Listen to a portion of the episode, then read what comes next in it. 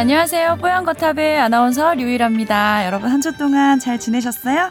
저도 늘 그렇듯이 조증으로 일주일 내내 즐겁게 잘 지내고 있었습니다. 날씨는 많이 덥지만 건강 관리 잘하고 계셨죠? 자, 오늘은 어, 특별히 두 분의 의사 선생님을 모셨어요. 임채선 원장님과 이진호 원장님 나오셨습니다. 안녕하세요. 네, 안녕하세요. 네. 안녕하세요. 또 이렇게 같이 함께 보게 되니 반갑네요. 반갑습니다. 네. 네. 잘 지내셨어요? 네, 덕분에. 덕분에는 그렇게 딱딱하게 인사를 받아주시나요? 덕분에 영 덕분에 같지 않죠? 그러니까 네. 저도 말하고서 참 네. 아, 그래서 오늘은 어, 사실 이 지금 녹음하고 있는 날이 8.15 광복절. 휴일이면서 광복절인 날인데 이렇게 또 출연을 많이 해주셔서 정말 감사드립니다. 다 다들 바빠요. 그러니까 네. 시간을 다 맞추기가 겨우 맞췄어요. 어, 광복절 저녁 이때밖에 시간이 안 된다는. 거죠. 네. 우리는 진짜 멋진 사람들이네요. 이렇게 휴일이면서 광복절인 날에도 열심히 일을 한다는 게 대단하지 않나요? 제가 네 분의 스케줄을 네 분, 앵커까지 네. 우리 류 아나운서 까지 포함해서 네 분의 스케줄을 맞추는데 죽는 줄 알았어요. 거의 마지막에 던진 날짜가 딱 네. 이걸로 하든지 말든지. 거잖아요. 근데 네. 뭐 겨우 잡긴 했지만 이렇게 모였다는 게 어딥니까? 자, 그래서 그렇죠. 오늘 네. 아주 알찬 내용들을 어, 전달해 드리도록 하겠습니다. 요즘엔 근데 자. 근황 토크 같은 거 잘 안 하는 것 같아요. 아, 그래요? 네. 혹시 밝히고 싶은 근황 있으시면 그냥 하셔도 좀 됩니다. 근질근질한데 어, 이건 네. 뭐 무슨 이야기가 있었어요? 전좀 대단하다고 생각 드는 게 네. 아, 와이프를 네. 혼자 혼자. 여- 친구들과 여행을 보내고 어. 애들을 케어하고 애 셋이잖아요, 지금. 그렇죠. 막내는 엄청 어리지 않아요? 그렇죠. 네. 예, 케어를 한저 뿌듯한 한 주를 보냈어요. 예. 그게 뭐 딜이, 딜이 있었지 않나요? 그제 기억에 뭐 있었던 것 같은데. 차 바꾸고 그렇게 한거 그러니까? 뭐 주거니 받거니가 있었던 것 같은데. 그것까지 얘기 안 대단한 하시네. 얘기 꺼내셨네요. 이 원장이 너무 많은 걸 알고 있어요. 차를 바꿨는데 네. 그 차가 뚜껑이 열리는 차예요. 야, 좀 무리수를 두신 것 같은데요. 차종을 들어보니까. 그러니까 뭐냐면 그런 건 있죠. 네. 이 나이가 지나면 더 이상은 그걸 어울리지 않는 그런 느낌. 음. 그러니까 마지막이라는 생각으로 샀겠죠. 지금은 네. 어울린다고 생각하고 사신 거죠. 네. 괜히 한 것 같습니다. 네, 그래서 오늘은 사연 두 가지와 또 우리가 항상 하는 코너죠. 본격 토크 주제 어, 해볼 텐데요. 어, 첫 번째 사연은 특별히 임채성 원장님께 부탁을 하는 사연이어가지고 저희가 킵해놓고 있다가 오늘 드디어 꺼내 왔습니다. 그 자. 킵이라는 그 단어를 류 아나운서는 되게 자주 사용하세요. 제가요? 그렇죠. 처음 쓴것 사연 같은데요? 아니요 사연 여러 번 쓰셨어요. 방송 들어보면 그래요? 아시겠지만 양주를 이게 많이 뭐냐면 양주. 그렇죠. 양주를 많이 같아요. 생활이 묻어나는 거야.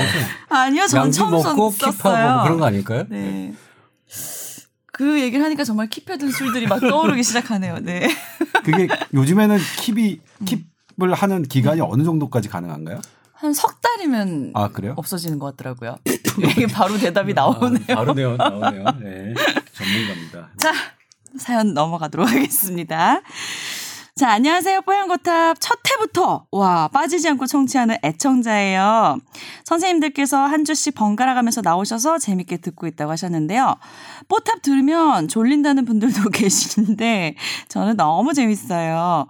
원래는 조 기자님 덕분에 듣기 시작했는데 요즘은 류하나님 특유의 맑음이 듣는 사람에게 너무 기분 좋게 해주네요 하셨어요. 네. 이번 특별히 좀 신경 써서 답변을 좀 잘해주시기 바랍니다. 아, 좋으신 네, 분인 것. 같은데요. 네. 예. 자, 저는 4월 초 계단에서 발을 헛디뎌서 넘어지면서 발목을 다쳤습니다. 처음에 많이 붓고 걸을 때마다 통증이 심해서 동네 정형외과를 찾았어요. 엑스레이를 찍고 뼈에는 문제가 없고 발목 염좌라는 진단을 받았습니다. 그래서 반깁스를 하고 물리치료, 도수치료, 체외 충격파 치료, 약물 치료, 염증 가라앉혀 준다는 주사 치료 정도의 치료를 받았습니다. 12주 정도를 그렇게 치료를 받았는데 계속해서 통증이 있고 걸을 때 불편해서 다시 한번 MRI를 찍었는데 발목에 인대가 하나 늘어나고 또 하나는 부분 파열이 되었다는 진단을 받았습니다. 그래서 LNC 바이오라는 회사의 티슈진이라는 주사를 발목에 한번 맞고 2주 후에 또 한번 맞고 총 2회를 맞았다고 하네요. 문제는 아직 별다른 차도가 없고 여전히 통증이 있고 걷거나 서 있을 때 불편함을 느낍니다. 또 소형 진통제 약을 석 달이 넘게 먹고 있으니 이제 슬슬 걱정되기도 하고요. 병원을 한의원으로 옮겨봐야 하는지 계속 물리치료와 약물치료만 이어가야 하는지 고민이 많아서 선생님들의 의견을 들어보고 싶습니다 하셨어요. 어 1차, 2차 병원을 가셔서 네. 어 이런 치료를 받았다는 건 웬만한 건 다 해봤다는 생각이 들어요. 그러게요. 자, 그러면 여기서 부족한 부분을 저희가 제가 채워주면 될 것 같은데 우선은 인대가 파열됐다고 손상된 부분을 재생하는 치료가 지금 필요한 상태인 것 같아요. 그죠? 네. 네. 그거에는 사실 좋은 것들을 꼽자 그러면 아까 얘기한 이 티슈진이란 이런 주사들 그 다음에 프롤로라든지 재생할 수 있는 주사들을 맞는 게 첫 번째 1차 치료 어, 플랜이 됩니다. 네. 근데 이제 뭐 티슈진이 존재 안 존재를 떠나서 재생하는 인자에 따라서 여러 가지 제품들이 나와 있어요. 어 그래서 우선 그런 제품이 아닌 프롤로 주사도 있고 이런 DNA 주사를 포함한 재생 인자, 성장 인자가 포함된 그런 주사들. 그 다음에 우리 태반 약침 아니면 라이넥이라고 하는 태반 주사라든지 이런 것들도 인대 성장에 관여한다고 돼 있어요. 네. 근데 사실 어 아- 아직 그 두 번 정도 주사를 했다고 하셨는데 이런 주사들은 조금 장기간 생각을 하셔서 맞으셔야 될것 어. 같아요. 그래서 어 주사를 맞는다고 하면 한 6회에서 이 정도 생각을 하셔야 돼요. 파열 정도를 제가 모르겠어요. 네. 파열 정도가 심하다면 조금 더 오래 맞아야 될 것이고 음. 그 다음에 어 한방 치료로도 도움이 되는 거는 침이 침 중에서 산침이라고 있어요. 산 침이요? 네. 그래서 네. 아주 가는 침을 여러 가지 한, 한 50개 정도를 그 손상부에 꽂는 거예요. 네. 임상적으로는 어 우리가 어 현미경이나 이렇게 치료 봤을 때 우리가 미세한 구멍을 뚫으면 그 구- 인대에서 성장 인자가 나와요. 재생하려고 어. 하는 게 나오기 때문에 그 주위에 그런 산침 형태로 아주 미세한 마이크로하게 구멍을 내면 거기가 성장 인자들이 나오면서 어, 음. 붙여주는 역할이 있거든요. 네네네네. 그러니까 침도 산침 형태의 인대 손상 부에 맞는 것도 한 가지 방법이고요. 네. 그 다음에 아까 얘기한 증식 치료라든지 여러 가지 재생하는 주사를 맞는 게 어, 효과가 있고요. 만약 그게 정 안 된다 그러면 어, 똑같은 치료를 해서 회복되는 사람하고 회복되지 않는 사람을 보면 네. 어, 이런 사람들이 있어요. 특히 여자분들 같이 하지 순환이 안 되면서 다리가 붓고 계속 다리가 불편한 사람들은 회복도 늦더라고요. 어. 그러니까 그런 회복을 빠르게 하면서 그러니까 다리의 순환을 좋게 하면서 이런 치료를 하면 효과가 더 빠른 것 같아요. 그래서 이거는 한의원에 가면 산침 정도, 그 다음에 병원에 가면 이런 주사들 중에도 종류가 여러 가지예요. 조금 치료가 안 된다 싶으면 주사 종류를 좀 바꿔보는 것도 한 가지 방법이 될 것 같고요. 네. 초음파 잘 보시는 선생님 에게 정확하게 타겟팅해서 그 손상 부위인대에 주사를 놓는 거를 권유를 드립니다. 네. 정 안 되면 음. 뭐 수술해야 되겠지만 발목인대 가지고 수술한 사람은 많지는 않아요. 어, 네. 계속 물리치료 받는 것도 효과가 있나요? 물리치료는 효과가 없어요. 아 그래요? 물리치료는 경피적으로 근육과 인대가 뭉쳐 있는 걸 풀어주는 거기 때문에 음. 손상 부위에 재생이 안 돼요. 아. 어, 그렇기 때문에 어 그거는 사실 의미가 없고 어 그래서 충격파도 사실 통증을 제어하는데 인정된 부분이기 때문에 도수 치료도 사실 의미가 없어요 이거. 이거는 어 치료 부분이 잘못됐고 도수 치료는 아마 순환하는 형태로 하면 가능할 것 같아요. 네. 그다음에 그래 체외 충격파도 의미가 없고 약물 치료랑 주사 치료가 핵심인 것 같습니다. 그럼 아까 네. 말씀하신 산침 이런 것들은 한 어느 정도 맞고 나면은 회복이 좀 되는 건가요? 음, 그래서 이거는 일주 정도 그러니까 어, 너무 조급하게 생각하시면 안 되고 네. 어, 한 일주 단위로 해가지고 똑같은 치료를 해서 증식이 계속 되게끔 가장 빠르게 그걸 유도하는 방식을 하시면 되고 한 4주 정도는 꾸준하게 하셔야 된다고 생각합니다. 네. 그러니까 그런 것들을 너무 조급하게 생각하지 말고 하셔야 돼요. 처음 네. 치료를 한 12주 정도나 받으셨는데도 계속 아프셨대요. 음, 빨리 안 나와서 진짜 고민이시겠네요. 그러니까 뭐 저기 우리 이진호 원장님 같이 좀 훌륭하신 원장님한테 가서 네. 치료 좀 받는 게 어, 좋을 것 같습니다. 우리 그 발목이 네. 보면 발목에는 여러 가지 뼈들이 여러 개의 뼈들이 다 이제 서로 연결을 지어 놓은 구조거든요. 그 뼈들 사이에 인대들이 서로 다 여러 방향으로 잡고 있어서 그 구조가 굉장히 안정돼 있으면 음.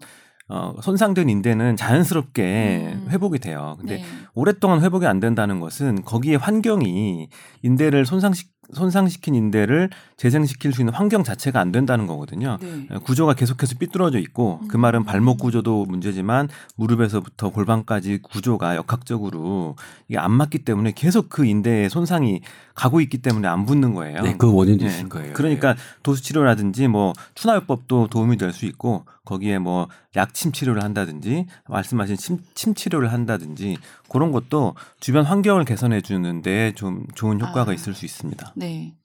근데 이제 저는 이 이제 사연을 임원장한테 주셨기 때문에 이제 제가 그 커다랗게 이제 이렇게 비중 있게 말씀드릴 수는 없겠습니다만 이 이런 이런 주사 치료제 인대를 강화시키고 뭐 성장시키는 이 주사 치료제에 그런 성분이 있는 것은 사실인데 네. 정말로 이게 오랫동안 의미 있는 인대를 강화 의미 있게 인대를 강화하거나 어그 퇴행성 변화를 역으로 돌리는 이런 것들은 아직 입증이 되지는 않았습니다. 이런 음. 부분들은 그 얘기가 왜안 나오나 싶었어요. 네. 솔직히 제가 임상에서 까놓고 하나 얘기를 해볼게요. 네. 네. 솔직히 이 발목 염자, 발목인대 손상한 환자한테 충격파 할 수 있어요. 한두 번. 그 다음에 도수치를 할 수도 있어요. 근데 핵심은 인대를 재상시키는 거기 때문에 사실은 어, 거기에 맞는 치료를 정확하게 하는 게 맞는데 솔직히 이런 여러 가지 치료를 했, 했는데 효과가 없는 거는 사실 포커스를 못 맞췄다는 생각이 좀 음, 들거든요. 네. 그래서 제가 생각할 때는 그 인대 DNA 주사 말고도 다른 성장 인자를 포함한 여러 가지 방법들이 있거든요. 네. 그래서 괜히 비- 솔직히 이거 주사 비싸요. 어. 저 DNA 주사 뭐 이런 거 비싼데 사실은 병원에서 좀 수익을 더 올리기 위해서 비싼 주사를 놓을 수도 있어요. 네. 놓을 거면 좀 잘 나서 좀 이렇게 좀 잘 아무렇게 해야 되는데 그런 부분을 제대로 지금 개원가에서 하지 못하고 조금 남발되는 경향이 있긴 해요. 음. 그리고 이렇 이게 돈이 되니까 이런 회사가 정말 많아졌어요. 음. 그래서 좀 뭐랄까 효과 있는 제품 그 다음에 정확하게 쓸 수 있는 원장님한테 쓰시는 게 좀 좋겠다. 음. 효과가 그렇게 좀 미심쩍은 부분이 있다. 음. 아, 라고 좀 생각하시면 됩니다. 저는 그래서 사실 이 DNA 주사를 선호하진 않고요. 음. 어, 한의원에서도 이런 DNA 주사를 사용하나요? 아니죠. 어. 그거는 병원에서만 쓸수 네. 있습니다. 그래서 한의원에서는 약침 형태로 다른 형태로 조제된 네.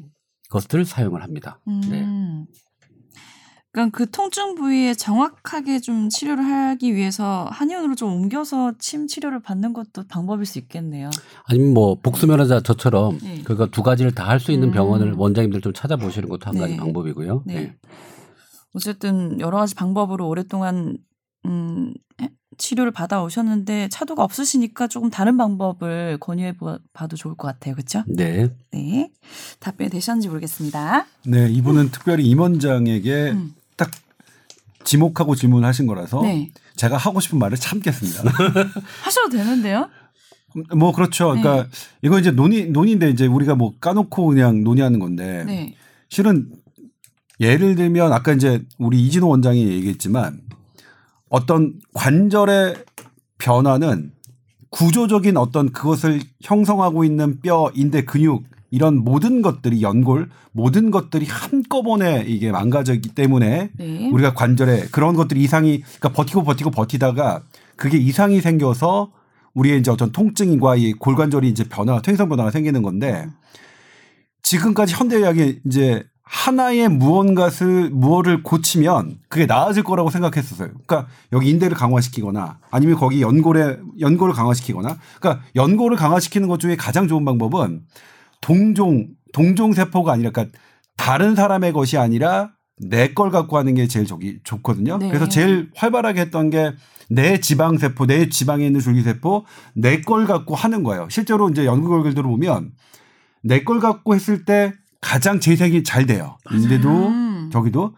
그런데 여기서 뭐냐면 잘 되는데 실제로 환자가 얼마나 좋아지느냐 요건 또 퀘스천 마크인 거예요. 거기서 이제 하나 드러나는 게 뭐냐면 그러니까 내가 내가 갖고 있는 이 관절 상태가 많이 망가지지 않았을 때 그러니까 예를 들면 나머지 뼈나 인대나 이런 것들이 어느 정도 정상 기능을 하고 있을 때 연골이 연골이 이제 어떤 문제가 되는데 이 연골을 재생시켜 주면 그런 사람한테는 효과가 있어요. 네. 그런데 이미 다른 것들이 다 망가진 상태에서 음. 연골이 없어진 사람을 어떤 연골을 딱 재생시키거나 인대가 망가진 사람을 이렇게 하거나 하는 부분은 아직까지는 우리가 결과를 좋은 결과를 갖고 있지는 않는 것도 사실이다. 솔직히 어, 현대 우리 의학에서 네.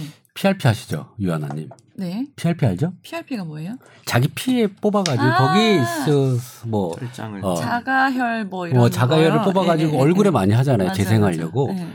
그런 거라든지 아까 그 지방세포에서 줄기세포를 뽑아서 재생인자를 그 안에 넣는 방식들이 여러 가지가 관절 치료의 방법이 있는데 네. 그런 것들이 효과가 좋아요. 음. 그런데 그 우리나라에서 PRP를 관절에 하는 거는 못하게 하고 있습니다. 네, 왜요?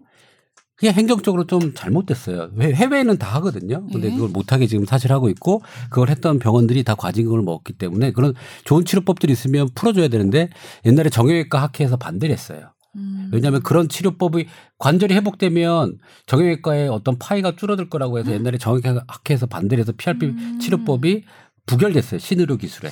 그래서 네. 어, 탈락이 됐지만 지금은 또 그걸 인정을 해서 다시 재등록을 하고 하고자 하지만 지금은 한번 부결 탈락됐기 때문에 그걸 하는 게 좀 어려운 상황이에요. 그래서 가장 핵심은 이런 DNA 외부에서 만든 것보다 조 기자 말대로 내부에서 성장 인자를 하는 게 효과가 제일 좋은 거라고 저는 임상적으로 지금 느끼고 있는데 사실은 뭐 행정적으로 지금 따라오지 못하고 있죠. 저는 이제 뭐 기본적으로 의료의 보수적인 입장이지만 그럼에도 불구하고 어떤 새로운 기술에 대해서 진입하려는 시도들은 자유롭게 해야 된다고 생각하거든요. 그러니까 PRP 같은 경우를 우리가 이제 보험 적용을 하는 네. 이걸 일반 치료 범위에 그러니까 일반 치료 중에 하나로 들여와서 많은 사람들이 이 치료를 받게 하는 정도의 근거는 네. 아직 없지만 음. 하지만 이것을 원하는 사람 그러니까 나는 뭐 효과가 별로 안 나타나더라도 음. 나는 이게 좀 비, 해보겠다. 비용이 비싸더라도 음. 예를 들면 운동 선수들이죠. 이 PRP가 미국에서 히트친 게 그 되게 유명한 미국 미식축구거든요. 미식축구 선수가 미식축구, 타이거 우즈 뭐 많이 받았죠. 그런 분 그런 우- 유명 운동 선수들이 비- 그 우리 비싼 돈을 내고 했는데 실은 효과를 많이 봐서 그것 때문에 사실은 이게 그 퍼진 거고 그리고 연구 결과에도 실은 어느 그러니까 장기간은 아니지만 단기간에 어떤 효과가 있다라는 것들은 나오고 있거든요. 네. 근데 저는 잘 모르겠어요. 그래서 왜 이거를 시, 그 어떤 뭐 신의료 기술로 그러니까 이거를 건강보험으로 할 만큼의 근거 수준은 안 되는 거라고 저는 생각하는 동의하는데 이건 분명히 나온 뭐 임상적으로 어, 효과가 있는 그것도 이제 어떤 일부의 사람이겠으나 이건 어쨌든 사용해봐야 인디케이션은 나오는 거니까 그래서 저는 그런 부분은 사실 좀 이해가 안 되는 부분이기도 했어요. 네. 하여튼 그래서 결국 내 몸의 성분이 제일 좋다. 음. 어, 외부 이런 이런 주사제보다는 네. 어, 내몸 성분으로 회복하는 게 제일 좋은 것 같아요. 받을 수 있는 방법이 없는 거네요. 그렇죠. 그러니까 네. 우리가 가지고 있는 합법적인 방법대로 해야 되고 음. 병원에서 만약 그거를 환자한테 10만 원을 받고 해줬다.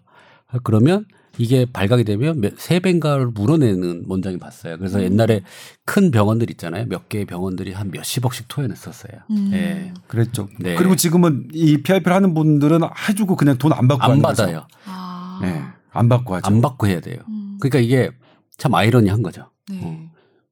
그래서 여러 가지 방법은 있습니다. 네. 예. 방법을 바꿔보시면 네네네네. 좋겠습니다. 자, 그리고 다음 사연 소개해 드릴게요. 안녕하세요. 예전부터 느낀 건데 조동찬 기자님이 팟캐스트 방송을 위해서 이것저것 찾아보시면서 준비를 참 많이 하신다는 느낌을 받아서 감사하다는 말씀을 먼저 드립니다. 어, 제가. 감사하네요. 예. 직접 쓰신 건 아니죠? 자, 저희가 8월 12일자 예, 저탄 고지라는 음, 관련한 주제를 가지고 방송을 했는데 이거 듣고 두 가지 궁금증이 생겼다고 해서 사연 보내주셨어요. 자, 첫 번째는 뱃살이 빠지는 과정을 간단히 언급을 해주시면서 지방이 연소하는 과정에서 케톤이 많이 발생하고 이것이 몸을 산성화한다라는 점을 말씀해 주셨습니다. 그렇다면 저탄고지 식이요법에 의한 것이든 혹은 다른 식습관이나 생활습관에 의한 것이든 뱃살이 빠졌다라는 의미는 지방이 많이 연소해서 케톤이 많이 발생했고 이 기간 동안 몸이 이전보다는 산성화되는 영향을 많이 받았다라고 볼 수 있는 것인지요? 물어보셨어요. 그리고 두 번째는 올해 1월 SBS 스페셜에서 끼니의 반란이라는 프로그램을 본 기억이 난다고 하셨는데 어느 의사 부부가 건강한 식단을 간헐적으로 먹는 기간 동안 이들의 인슐린 수치 또 케톤 수치의 변화를 음, 봤대요. 근데 측정 결과 인슐린 수치는 내려갔고 케톤 수치는 올라간 것으로 나와서 공복 시간을 일정 시간 이상 유지하는 게 몸에 좋다 이런 내용이었다고 합니다. 저는 이 방송을 못 봤어요, 근데. 자, 그래서 방송에서는 이렇게 간헐적 단식이 몸에 좋은데 그 이유가 지방이 연소되면서 케톤 수치가 올라갔기 때문이다라는 메시지가 있었대요.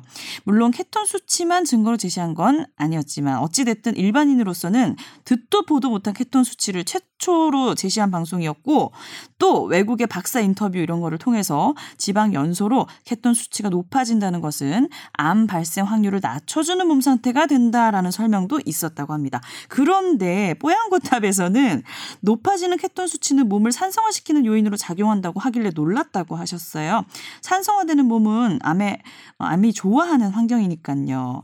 높아지는 케톤 농도의 관점에서 보면 1월 스페셜 방송과 뽀얀거탑 내용이 너무 상충돼서 이에 대한 설명을 듣고 싶습니다 하셨어요. 네. 야, 나 이제 일단 사이- 두 번째 질문에 대답하다 보면 네. 첫 번째 질문도 당연히 이제 그 해결 어. 나올 것 네, 같아서 두 번째부터 얘기해 볼까요, 예, 그러면? 네. 일단 우리 끼니의 반란 SBS 스페셜 이것이 공전의 히트를 했죠. 네. 뭐 재방송 시청률도 상당히 나왔다고 해요. 네. 네. 근데 저는 그 내용에 정면으로 반박합니다. 아, 그래요? 네. 이게 간헐적 단식 얘기예요? 네. 간헐적 단식이면서 네. 저탄수화물 고지방 식이를 아. 하면서 실제로 이렇게 한 건데 그러니까 이 에피소드를 말씀드리자면 이게 너무 인기가 있으니까 제가 이제 귀국하지 얼마 안 됐을 때요. 그러니까 뭐 사실 뭐 똥오줌 못 가릴 때죠. 뭐 이렇게 세상 물정 모르고 이럴 때인데 갑자기 이제 뉴스 브리핑에서 이거를 다루고 싶어 한 거예요. 이 주제를. 네. 근데 그 피, 담당 PD를 모셔서 그러니까 우리 회사 분이죠. 담당 PD를 모셔서 하- 하자 그랬더니 본인은 이제 PD긴 하지만 의사가 아니기 때문에 적절하지 않은 것 같다.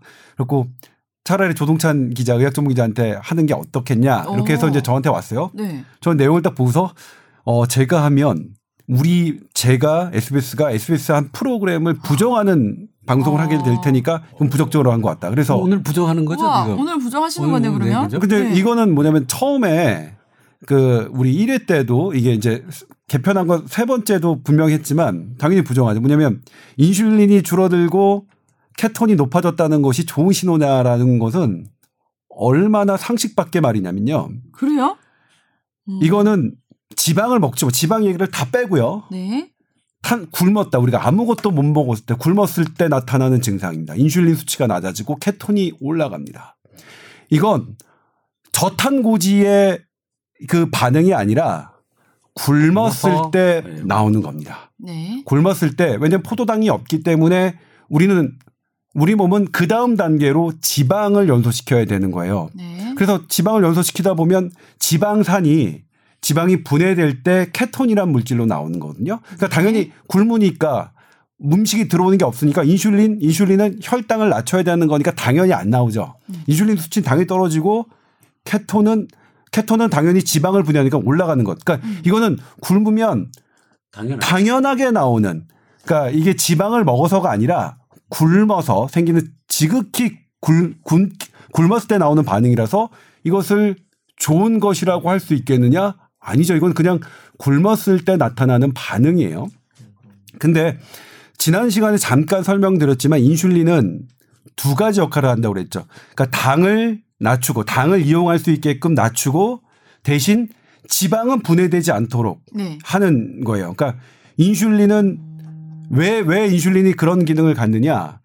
예전에 먹을 게 없을 때 부족할 때 정말 뜨문뜨문 먹어야 되- 될, 될때 어떻게 하면 우리 몸에서 에너지를 효율적으로 저장할까 라고 생각해 보면 이게 딱 들어맞아요. 네. 그러니까 포도당을 우리가 빨리빨리 에너지로 사용하고 그다음에 남은 지방은 저장 잘 소모 없이 저, 저장되는 형태 지방 형태로 하는 게 제일 효율적이기 때문에 이렇게 한 거거든요. 네. 근데 지금은 문제는 뭐냐면 너무나 많이 먹으니까 이게 문제가 되는 거예요. 그래서 많이 먹지 않는 것, 적절하게 먹는 것에 어떤 focusing을 둔, 그러니까 끼니의 반란인데 그 부분은 분명히 있었어요. 그 부분 되게 높이, 높게 평가. 그러니까 배고프지 않은데 우리가 너무 많은 칼로리를 먹고 있다. 이 부분은 음. 그 우리 SBS 스페셜 끼니의 끼니의 반란 이 부분은 되게 중요한 메시지를 사회에 던졌다고 생각해요. 중요한. 네. 근데 저탄고지에 국한시켜서 말씀드리자면 어 저는 끼니의 반란에서 했던 그 의사 의사 선생님 부부라고 하더라도 그 의사 선생님들이 저탄고지로 살이 빠져서 인슐린이 낮고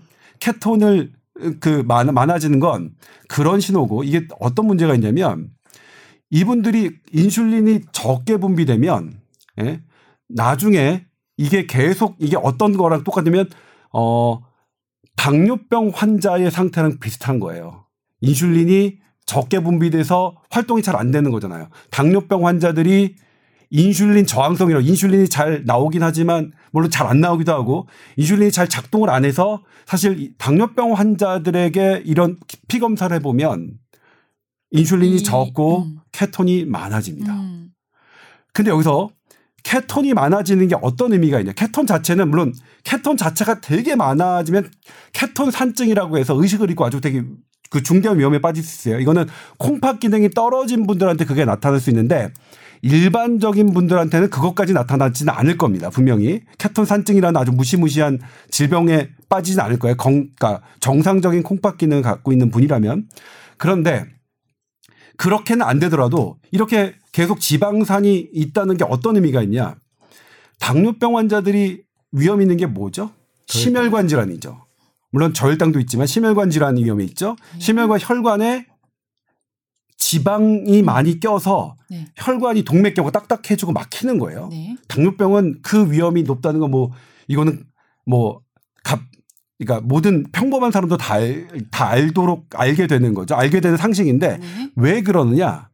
그렇게 혈관에 처리되지 않고 있는 지방이 결국 뭘 우리가 간에서 대사를 해줘야 되는데 이 지방은 포도당과 달리 그 혈관과 근육 이런 데를 다 거쳐가요. 혈관이 쌓이는 거예요. 많이 많이 되면. 그러니까 이 지방 처리되지 않은 지방이 혈관에 많으면 어쩔 수 없이 그런 병목 구간이 쌓인다. 그래서 동맥경화가 많은 거거든요. 제가 지난 시간에도 잠깐 말씀드렸지만 이렇게 케톤으로 지방산이 혈관에 많이 떠돌- 떠돌아다니면 혈관을 막을 찬스가 되게 많다. 그러니까 이거는 이 지금까지 고, 저탄고지 시기가 갖고 있는 거는 당뇨병 환자에서 나타나는 그리고 고지혈증 환자에서 나타나는 그 메커니즘과 같기 때문에 지금 초기 반응이 그래서 이것은 상당히 우려가 된다.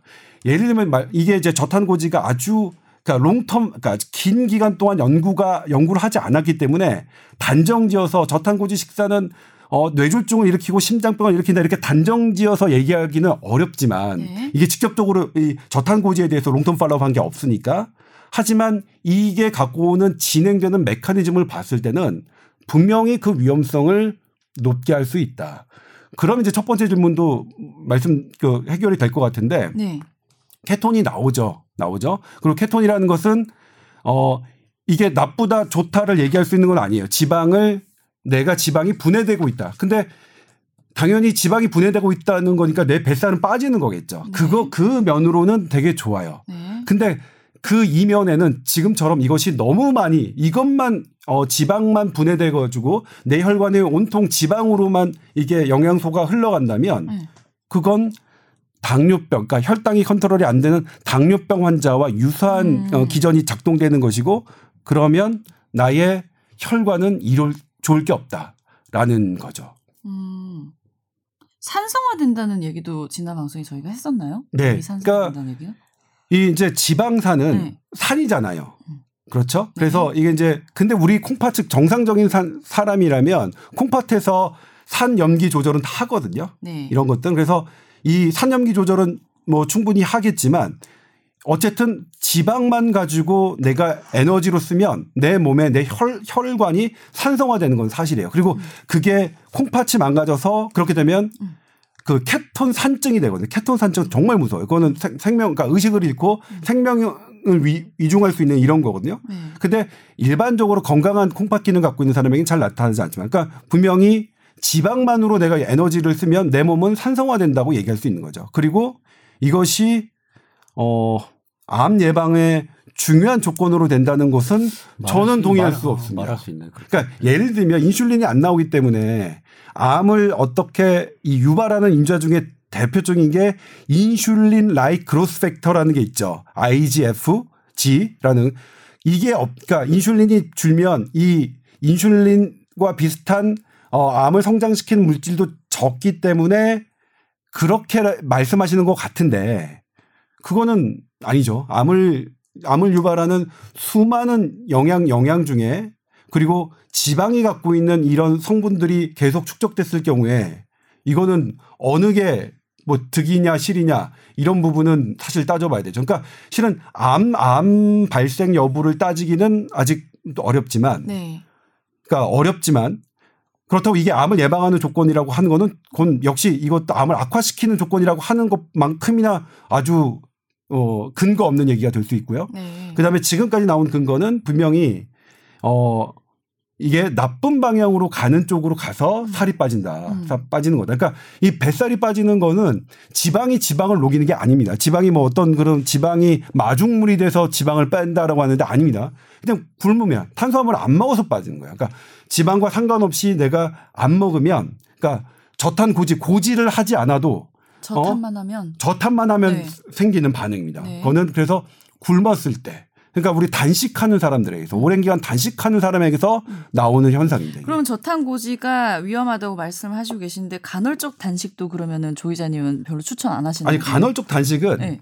왜냐면 이제 단식 먹고 싶은데 참는다. 이거는 맞지 않아요. 그러니까 먹고 내가 배고프면 먹어야 돼요. 그런데 이 간헐적 단식의 그 이, 이게 원래가 됐던 일본 사람이 일본 내과 내분비 내과 전문의가 쓴 책인데 그거를 읽어보면 그분은 그걸 일일 일식 하라 간헐적 단식해라 이렇게 하지 않아요. 그러니까 음. 먹고 싶은데 참으라고 하지 않아요. 그분은 뭐라고 얘기냐면 왜? 먹고 싶을 때만 먹어라. 요 얘기예요. 근데 지난번에 여러 번 말씀드렸지만 심리학적으로 우리가 먹는 것에 대해서는 이 본능을 본능을 이겨요. 그러니까 내 욕구가 나는 그러니까 커피 한 통의 밥만 먹고 싶어 하는 게 원래 내 그 요구도라면 이게 두 통의 밥이 있으면 두 통 다 먹게 돼 있어요. 우리가 그거는 이제 여러 가지 심리학적 테스트로 입증이 됐거든. 아, 먹는 거는 실은 보기만 하면 심리적 효과가 너무 크다. 네. 그러니까 우리가 필요보다 더 많이 먹게 되는구나. 그래서 그런 걸 없애자는 의미로. 음. 그러니까 내가 배고프지 않으면 먹지 않는다. 음. 라는 개념으로 이게 나온 거지. 무작정 굶어라 이런 뜻이 무작정 아니네요. 굶어라가 아니에요. 왜냐면 네. 무작정 굶는 거는 그렇게 할 수가 없거든요. 결국은 왜냐면 무작정 굶으면 뻔하잖아요. 죽, 죽음이잖아요. 네. 그러니까 우리는 몸이 해, 해하기 전에 해롭기 전에 우리 몸은 더 큰 걸 먹게 되거든요. 그래서 보상적으로 더 먹게 돼서 음. 먹고 싶은 걸 참고 하는 것은 반드시 더 먹게 된다. 그래서 간헐적 단식의 핵심 의미는 내가 불필요하게 먹는 걸 참자. 음. 어? 내가 그래서 그렇게 하면 어떻게 되느냐? 약간 배고픔을 느낄 정도까지 돼서 음. 배고픔을 느낄 때 먹자. 그 의미입니다. 그럼 간헐적 단식 얘기가 나오면서 요즘 일일일식이란 말도 굉장히 유행 많이 하거든요. 네. 하루에 한 끼 먹는 거는 어느 쪽에 속한다고 보시나요? 일일 일식은 네. 뭐 그러니까 일일 일식이 이제 책 제목이죠. 그 책 제목이 그 거- 거기서 이제 간헐적 단식이 나오는 건데 그분도 얘기해요. 하루에 한 끼만 먹는 게 아니라 나 그럼 두 끼 먹을 때도 있고 안 먹을 때 그러니까 예를 들면 이 이 분의 얘기를 들으면 어 뭐 어젯밤에 뭐 되게 내가 되게 많은 칼로리를 소모했다. 근데 가만히 내 몸을 지켜봤더니 그 다음 날은 별로 배가 안 고프더라. 음. 그럴 때 그래서 배고파질 때까지 기다렸다가 보면 한 끼만 먹을 때가 있고 그 다음에 뭐 한 끼 먹은 날 그 다음 날에는 좀 배가 고프니까 두 끼 먹을 때가 있고 뭐 그런 거죠. 음. 그러니까 이게 실은 일일 일식 간헐적 단식의 의미는 이렇게 규정되는 게 아닙니다. 그러니까 네. 하루 세 끼 먹는 것처럼 밥을 하루 세 끼 이렇게 막 먹지 먹자 그 얘기가 아니라 음. 내 몸을 내 몸의 신호를 잘 내가 스스로 파악해서 내 몸이 원하는 것만큼만 먹자라는 게 저기거든요. 네. 그러니까 인위적인 일일 일식과 인위적인 간헐적 단식은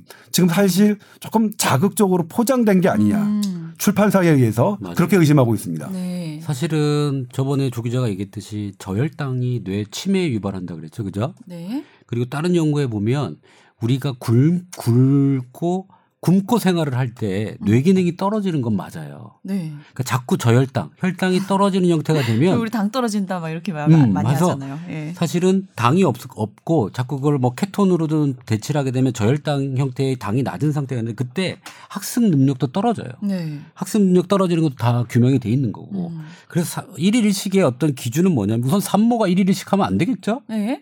그다음에 난 학생들도 항상 아침을 먹으라고 얘기를 해요. 네. 항상 새끼를 꾸준하게 먹는 습관 음. 그리고 과식하지 않고 조금씩 먹는 습관을 들이라고 하는데 이렇게 머리를 많이 쓰는 상태 음. 그다음에 산모라든지 그다음에 대병 큰 병을 앓고 나서 음. 힘든 상황에서는 식사를 거르는 건 아니에요. 네. 그러니까 그 사람 상태에 따라서 맞게끔 하되 뇌를 많이 쓰는 사람일수록 사실 규칙적인 습관이 좀 중요해요. 네. 그래서 우선은 저는 굶는 것보다 사실은 저탄에는 한 표를 던집니다. 음. 고지는 잘 모르겠어요. 네. 어, 고지는 모르겠지만 저탄은 무조건 좀 필요하고 그 저탄이 되고 나면 여러 가지 인슐린부터 다른 것들은 좀 좋아질 거라고 생각이 좀 들고요. 음. 아까 얘기한 산성화 이 다른 질문을 보면 음. 이렇게 케톤이 많아져서 이 산성화를 어떻게 처리하면 좋나요?라고 했는데 음. 산성화를 가장 크게 아까 신장에서 제거한다 그랬잖아요. 네. 두 번째는 호흡에서 제거를 해요. 그래서 운동을 하면 이 탄 이게 많이 빠집니다. 음. 그래서 호흡 운동, 그러니까 산소랑 이산화탄소, 이산화탄소가 그 산을 물고 나가요. 네. 폐에서. 그렇기 네. 때문에 이게 내가 만약에 일일씩을 해서 케톤이 많고 산성화 된다는 느낌이 들어요. 네. 아니면 뭐 소변의 맛을 보셔도 돼요. 왜냐하면 케톤이 나가기 때문에 어, 더 어, 산성 형태로 빠져나가거든요. 네. 그래서 이 지금 소변 부분하고 그다음 호흡으로 해가지고 산성을 배출하시면 돼요. 그 다음에 물 흡수가 중요한데 아까 얘기한 대로 산성보다는 알카리 수, 알카리 음료, 알카리수라고 파는 것들도 있을 거예요. 물론 그게 몸에 다 흡수가 되진 않겠지만 음. 그렇게 그러니까 일반 생수 음. 중에서도 알칼리 농도가 높은 있어요. 네, 예, 있더라고요. 그러니까 그런 네. 것들을 흡수하시면서 음. 운동하시고 들어온 수분을 음. 소변으로 내 배출될 때 음. 산성은 다 배출됩니다. 네. 그러니까 사실은 운동이 중요하겠죠. 호흡하려면 가만히 앉아서 헥헥거릴 수는 없잖아요. 그러니까는 사실 이렇게 하면서 운동하시면 산성이 빠지면서 어, 좀 더 좋아질 거라고 생각이 듭니다. 네. 그러니까 끼니의 반란과 지금 상충된 것 같다는 말씀을 해주셨는데 저희의 입장은 지난주와 변함이 없음을 다시 한번 알려드립니다. 좀 뭐- 다시 좀 추가적인 이야기를 드려서 아마 음. 이해가 좀 잘 되셨을 것 같아요. 네. 네, 지난번에는 뭐 이제 뭐 그래 그런데 이제 어쨌든 뭐 저도 아 이거 작정하고 좀 말씀을 드려야겠다라고 했는데 음. 근데 지난번에 제가 좀 정리가 안 된 상태에서 말씀드려서 네. 그러니까 이번에는 조금 줄여서 줄여서 말씀드려야겠다고 생각했는데 그러니까 원래 이, 이 부분은 그렇다. 사실 지금 나오는 거기서 제기된 그런 문제들은 어 이렇게 건강의 신호라고 할 수 없다. 네. 그러니까 어떤 그러니까 저탄을 했을 때 굶었을 때 나오는 그냥 지- 지극히 예상 가능한 정 음. 적이었고 그다음에 케톤이 등장 케톤 이 식사는 사실 에킨스 다이어트법이라고 해서 오래됐어요 사실. 어. 그러니까 저는 그 내용들이 거기서 의사들이 말하는 뭐 이런 내용들이 전혀 전혀 새롭지 않았는데 네. 다만 그래도 이제 이, 이 끼니의 발, 반란이 우리의 먹는 문화, 심리적으로 얼마나 우리가 잘못 먹고 있나 이런 것들을 아주 큰 화두를 던졌다는 것에서는 상당한 의미를 두고 있고 네. 다만 딱 저탄고지 그 부분에 국한시켜서는 음. 저와는 의견이 좀 다르다. 네. 뭐 이렇게 이해해 주셨으면 좋겠네요. 네. 저희가 지난 방송에도 말씀드렸지만 다이어트 얘기할 때는 꼭 뭔가 극단적이거나 한 가지 방법이 통하지는 않더라고요. 그러니까 무조건 뭐 굶는다든지 저탄 고지만 한다든지 이런 방법은 분명히 좋지 않다는 걸 다시 한번 말씀드리고 어, 오늘 사연 여기서 마무리하겠습니다.